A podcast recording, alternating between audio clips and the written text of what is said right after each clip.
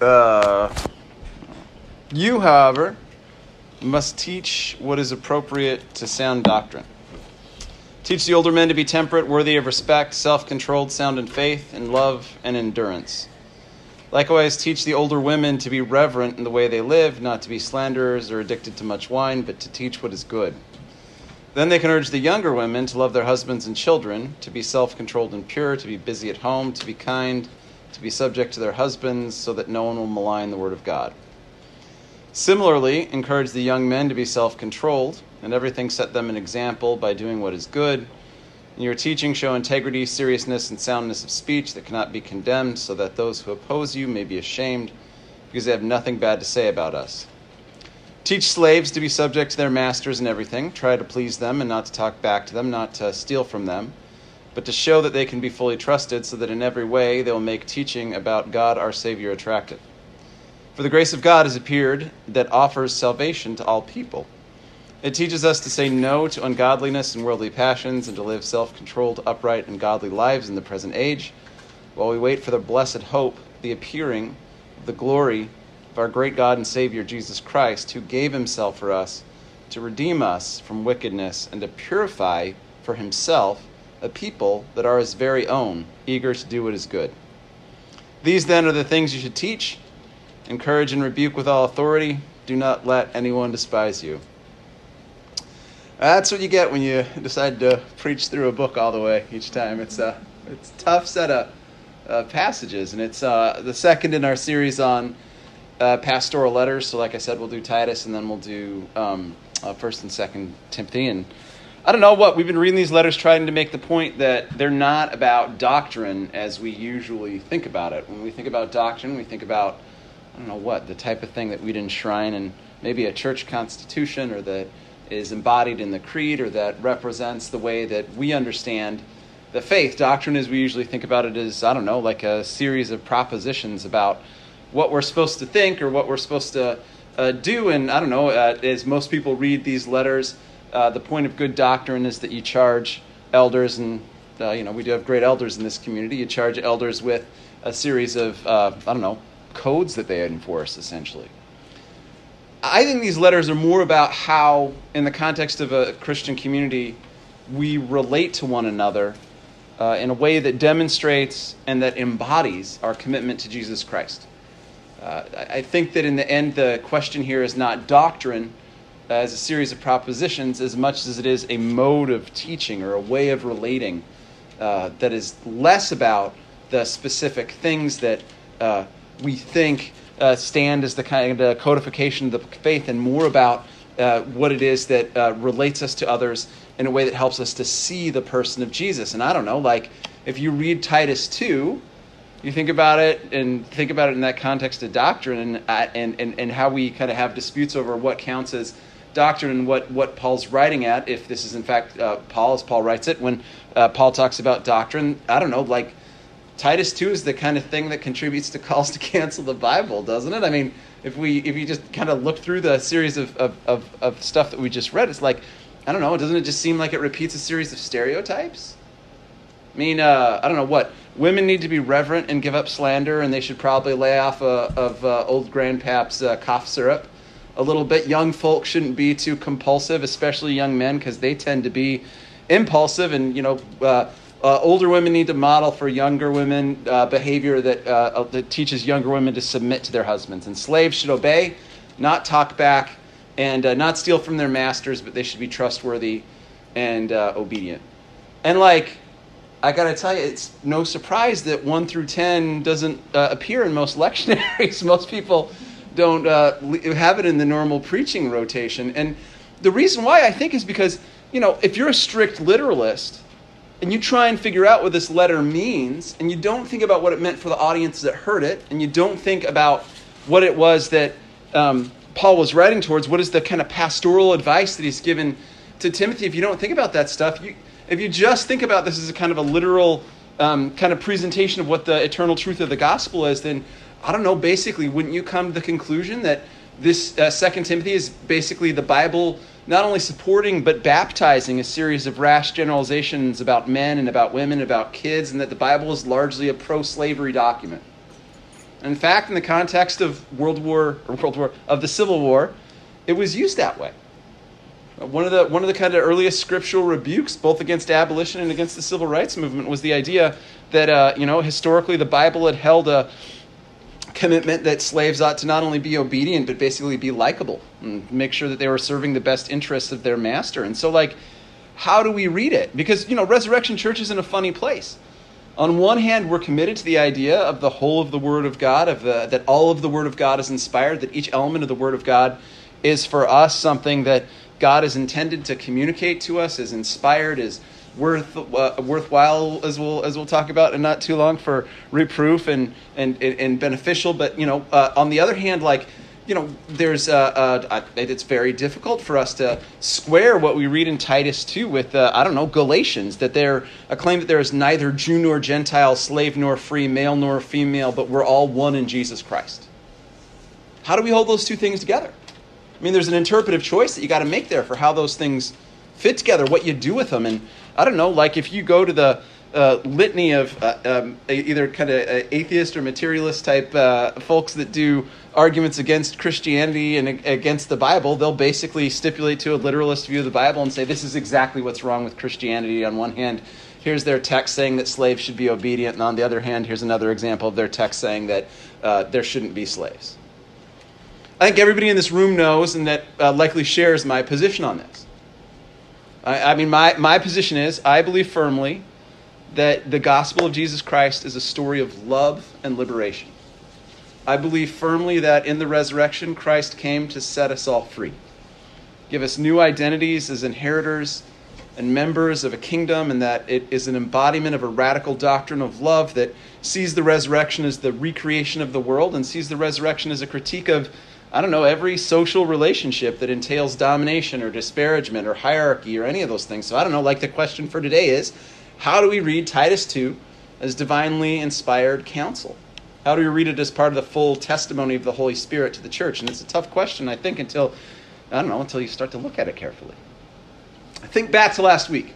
So, uh, last week, you know, the reason why I, I emphasized Epimenides' paradox and why I made such a big deal out of the idea of doctrine in Titus that Titus's uh, sense of doctrine is not about laws or propositions, but it's about um, I don't know, like how we relate ourselves to each other in the church in the context of teaching relationships. That's I think the word for doctrine you might recall is didaskala, and, it doesn't like mean doctrine in the sense that we think about it. It means something like a process of teaching. So what what this letter is getting to is what is the process of teaching that we use to relate to each other in the context of the church. And I think it's not about being able to repeat the right thing back.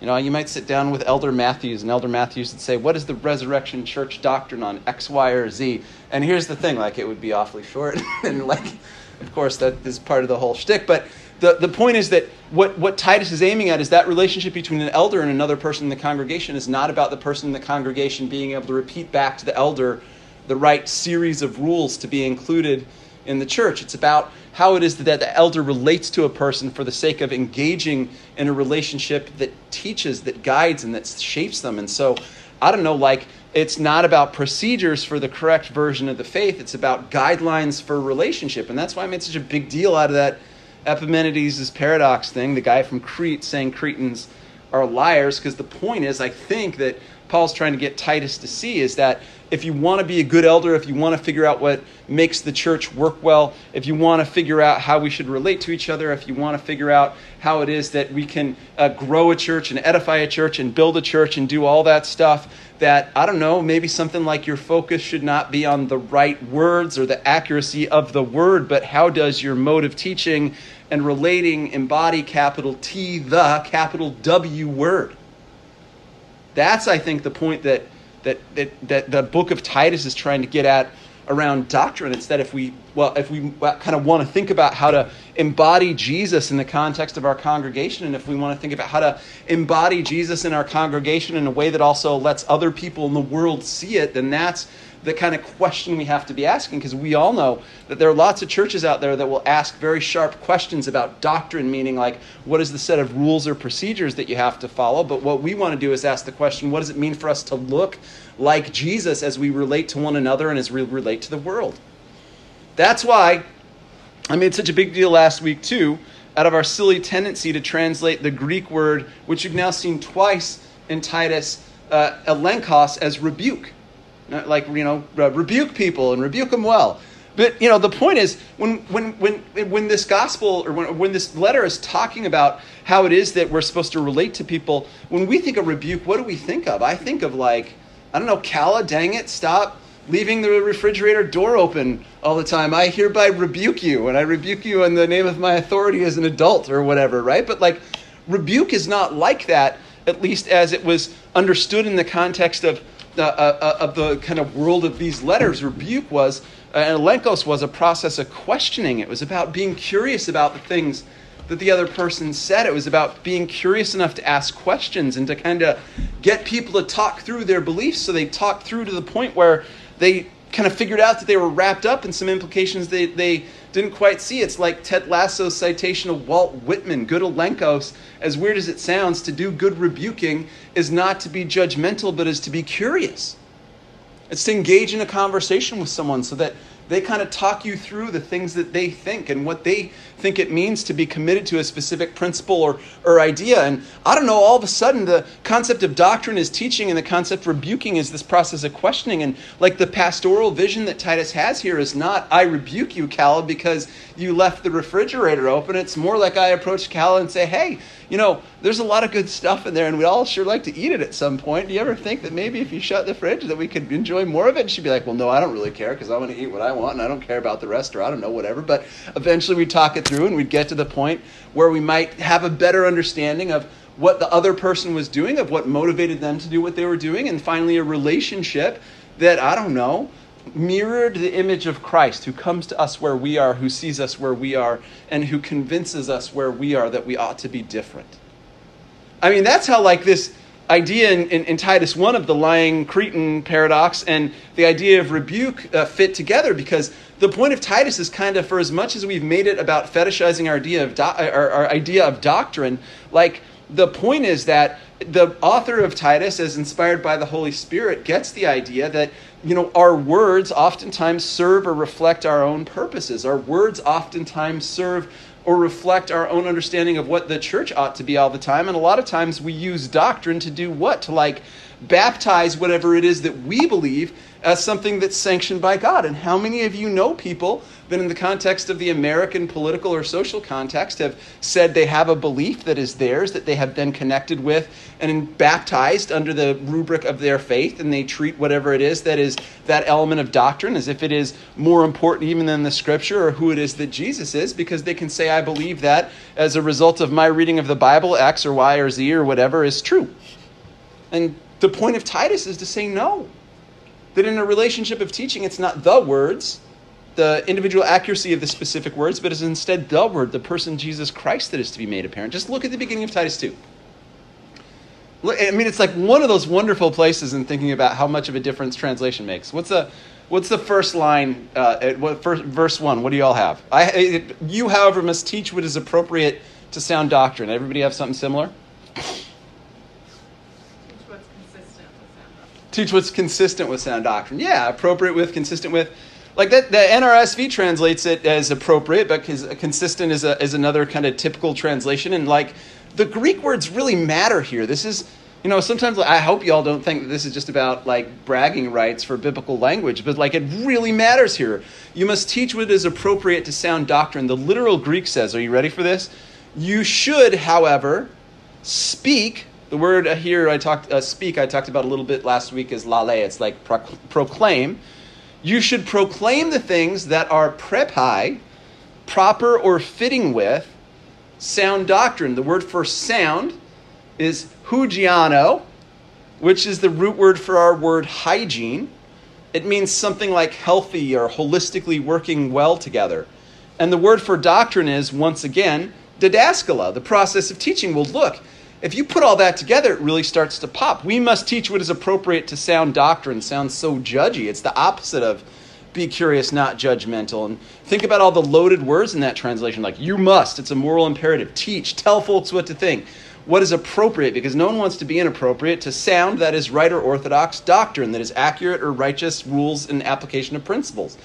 It's not wrong, but it's a translation that awfully easily turns into marching orders for the Spanish Inquisition. It's about deciding who's right and whose doctrine is wrong. It turns on the accuracy of words. It invites us to make the message and not the messenger the focus. It sees the truth as a concept or a well founded proposition. I could go on and on, but like the thing is, I love well founded propositions. I do not believe that the truth is a proposition. I believe that the truth is a person. And that person is Jesus Christ. So you must teach what is appropriate to sound doctrine is a lot different from a translation that says, and it's one that I believe is a more accurate translation, you should proclaim the gospel in a manner that fits with a healthy process of teaching. A lot different from you should proclaim the uh, you should you should teach what is appro- you must teach what is appropriate to sound doctrine. You should proclaim the gospel in a manner that fits with a healthy process of teaching. And I don't know, it's because what I believe makes a good elder is laid out in the book of Titus. Think about it this way like so many of our evangelical brothers and sisters, I count myself among them, so many of them think that you can kind of figure out what to do if only you could answer the question, what would Jesus do? I think it's an awfully good question. I always want to do what Jesus would do. I do. But it takes for granted that we know what Jesus would do. Because sometimes we do know, and other times we don't. And shoot, there are a lot of folks who think that they know exactly what Jesus would do in any given situation. I was just talking about it. You know, like, of course, they'd answer, they'd be like, oh, yeah, Jesus would pursue love. And yes, but like, what does love look like in hard cases? What would, what would Jesus say to an enslaved person? Obey your, does Jesus say to the enslaved person, obey your master, or I've come to set you free?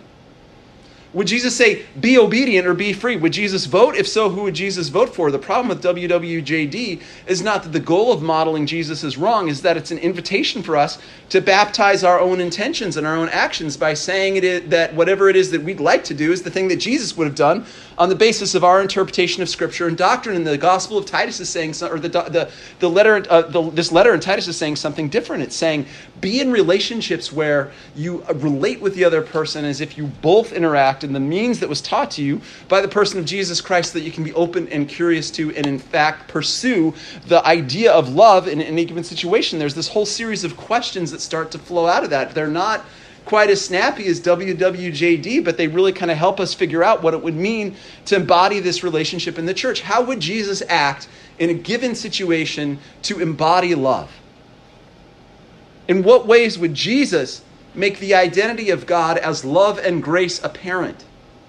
And maybe not most important, not what not just what would Jesus do, but what did Jesus' actions mean? What is the process of teaching and molding us in love that Jesus would have adopted in a given setting. Before we can decide what Jesus would do, we have to figure out exactly what it is that Jesus, the word means, wants us to achieve and thinks would be most effective. That's why the difference between you must proclaim sound doctrine and you should teach in a way that is fitting to the gospel is so important because Jesus' intended outcome, I know, I believe with all my heart, is always to demonstrate love. But what counts as love in a given situation is difficult. Jesus' intended outcome is always to demonstrate grace. But what it is that demonstrates that kind of broader conception of grace as reaching out to and giving a gift to all of us is hard to identify sometime. And to figure out what is fitting to a situation, you have to know something about what's going on. In order to preach the gospel in a way that fits a situation, that word that uh, Lucia pointed out, consistent with, is a pretty is a better translation than the one that an NRSV have. That word there, prepi, means appropriate to. Guess what? It's an old word that actually really mattered in the way that the Greek kind of intellectual world thought about things. It's how they learned rhetoric. If you said to the folks in the Greek world, how do you achieve a specific goal? They'd say, well, you would need to understand what is appropriate to prepai, or prepon is the Greek root word for that. You would need to understand what's appropriate to that situation, and you would have to understand the goal that you were trying to achieve. You'd have to understand the purpose that you were trying to get to. And I don't know, our vision of doctrine, at least as I think about it, doesn't usually think about settings or situations or contexts or purposes. When we treat it as something that is always one way, we kind of miss the why behind it, and the why matters profoundly. What is the why for all the instructions about how people ought to act here? What is the why? I don't think this is a document that is trying to define the character of men or of women or of slaves.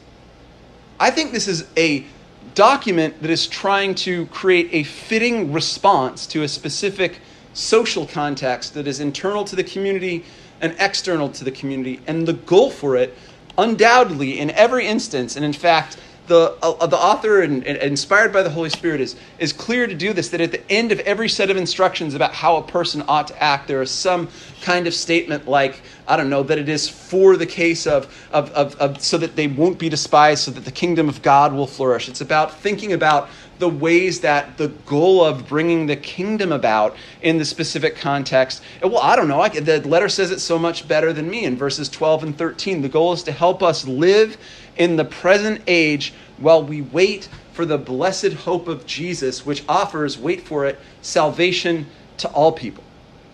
That's the frame for this letter. The frame for this letter is it is pastoral advice that is making a point inside the community and outside the, to the, the, the community about what it means and what folks ought to focus on in the context of the kingdom of heaven, what it means to focus on and what it means to love each other in a way that helps us live in the context of the present age. And the point is to teach and relate to folks inside and outside the community in a way that best embodies love. What's the background here? Why is it that this letter would be targeted towards older men, older women, younger women, and slaves? What, what, what is the worry that it addresses? Remember, this is a public letter. It's not like it's printed and passed around as a, as a pamphlet. It's something that was read out loud in public spaces. What is the context here? Well, the context here is something like this. The, uh, you know, there were all kinds of people that the early church would accept that other religious uh, kind of systems and or practices didn't have a particularly fond opinion of or didn't think were really kind of worthy of engaging. Those people included slaves, they included young people, they included old people, they included women, and that the point of the gospel was to look at each one of those groups and say, You are made in the image of God, that you are a person who is in the likeness of God. And basically, I think that one of the biggest important doctrines of the early church was this idea that it had this kind of potentially revolutionary status as a social movement that said all the existing distinctions that Roman and imperial society was founded on are not distinctions that are rooted in the being of a person or the identity of a person. And the point of the kingdom of God is to erase those distinctions so that there is no Greek nor Jew, there's no slave nor free, there's no Gentile, there's no yada, yada, yada. The point of the doctrine was to say that every person was made in the image of God, that every person is valued by God, and that every person is afforded a certain kind of dignity so there's this problem that the church had to negotiate at first. And the problem that the church had to negotiate at first was that it was telling all kinds of folks who were invested in all kinds of social distinctions that the whole Roman Empire was based on, that they didn't have to follow those distinctions. And I don't know. So this is a letter that says basically maybe old men shouldn't run around and agitate things. Maybe old women should help young women raise their families. And maybe slaves should continue to labor like they had been. But why? What is the why behind that? I mean, I don't know. Look, there's all these instructions in 2 through 8 that are exp- responding to the way that folks at the time would have thought in a rhetorical handbook about the characteristics and tendencies that old men and women and young men, uh, young, uh, young women might also face. So there's a list of them, and that's a very common thing in rhetorical handbooks of the time to say when you're speaking to a certain audience, think that they're going to do one thing or do the other. And it's kind of the sl- same with slaves. They're like, tons of slaves who were joining the church in Crete at this moment. It was a fairly significant kind of movement, and the church was telling them they were loved and they were fully made in the image of God. So, you know, there's all these instructions about how pastors ought to and how elders ought to relate to slaves. But I don't know, when you write a public letter, just like when we talked about forever ago in Revelation, sometimes you're writing a public letter both to talk to an audience that is internal to the church, and sometimes you're writing a public letter to talk to an audience that is external to the church what does this letter say to the audience that's external to the church? Hey, you know, folks should basically fulfill their roles and expectations as we currently have them. What does this letter say to the audience internal to the church? That's a crucial thing. What does it say to the folks who would understand and shared the values and vocabulary? Because I don't know, like the letter is set up, I think, essentially to be uh, with a bunch of advice that doesn't shake up the status quo. If you heard it, you'd say, "Ah, oh, this is just you know some guy telling the folks in, in the congregation not to, you know, uh, change their existing social obligations too radically. But then just look at the language that follows all those instructions. Think about what that language means for those populations. For the grace of God has appeared that offers salvation to all people. All people. That idea that God's salvation which we've talked about before and Trey's talked about a number of times, is about more than an ethical, metaphysical writing. But it's about the idea that each person is worthy of a fundamental readjustment of the ethical, political, social relationships that they're in, and that salvation is about righting the world for everyone, not just for the elite, but for everyone, not just for the folks who are in the fold of empire, not just for the ones who would benefit from it. But that idea that God's salvation had appeared for everyone was a revolutionary and an explosive idea. It said that the cosmos could be righted for a slave or for a woman or for a doddering old man, and that each one of those people was made in the image of God, and in fact, that each one of them self sufficiently would have given Christ sufficient reason to become incarnate, died on the cross, rose again for them. And the reorientation of the world along the lines of the kingdom has important implications. It says that wherever you're born, where whatever identity you're, uh, you're, you're, you're given, whatever kind of habits of life that you have as a result of who you are, or where you're born, or when you're born, that those things are all mirrors of or are markers of the present world, but that the hope of the kingdom provides us with something different what does it do? It, in fact, verse 12 says it quite clearly. It teaches us to say no to ungodliness and worldly passions, to live self controlled, upright, and godly lives in the present age while we wait for the blessed hope, the appearing of the glory of our great God and Savior, Jesus Christ, who, who did what? Gave himself for us to redeem us from wickedness and to purify for himself a people who that are his very own, eager to do what is good. I want you to focus on that word purify.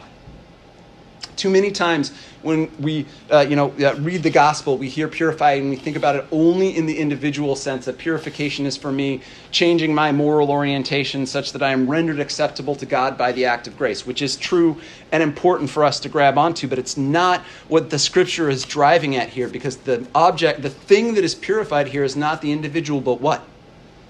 The people. The people are purified all of God's people, the ones who are just identified as, because God comes for everybody, that salvation is made apparent to everyone. And what is the word for purify there? Does it mean to render God's people sinless?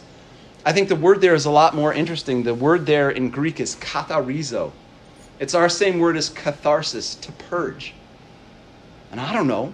I kind of think that what's being said here is something like this that Jesus is going to, and we've seen this over and over and over in the gospel, especially in, or in the gospel and in the scripture, especially in kind of Paul's interpretation of what it means to see the idea of Christ. It's the same as the interpretation in Galatians that says there's neither man nor woman, slave nor free. It's this, is that the point of the kingdom of God is that it gives us a new identity, and that new identity is one that is fully bound up with our identity in Jesus, with our understanding of ourselves as related related to and oriented towards Jesus. And that new identity displaces and, in fact, renders less, if not relevant, if not totally irrelevant, all those other categories. The way that a people would be purified to Jesus is to be purged of all the stuff that the letter is talking about earlier in the second chapter. That it might be that we hold on to specific social settings or positions for a while. It might be that that's reasonable advice as the church spreads, but much like the lamp that is put under the bed or hidden and starts the big fire and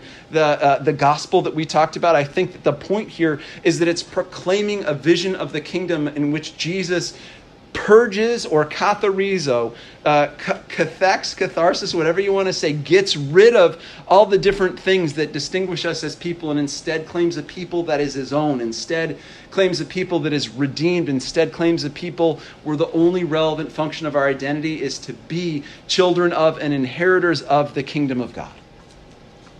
Now, if you read Titus that way, it's a lot different letter. That's a lot different way of understanding what it means to have sound or correct doctrine. And it requires us to read it in a way to ask the question what does it mean to best embody love, not only in following the dictates that it, uh, that it asks us to think about and internalize, but it asks us to follow love differently in reading it and differently in understanding ourselves as a community. Amen.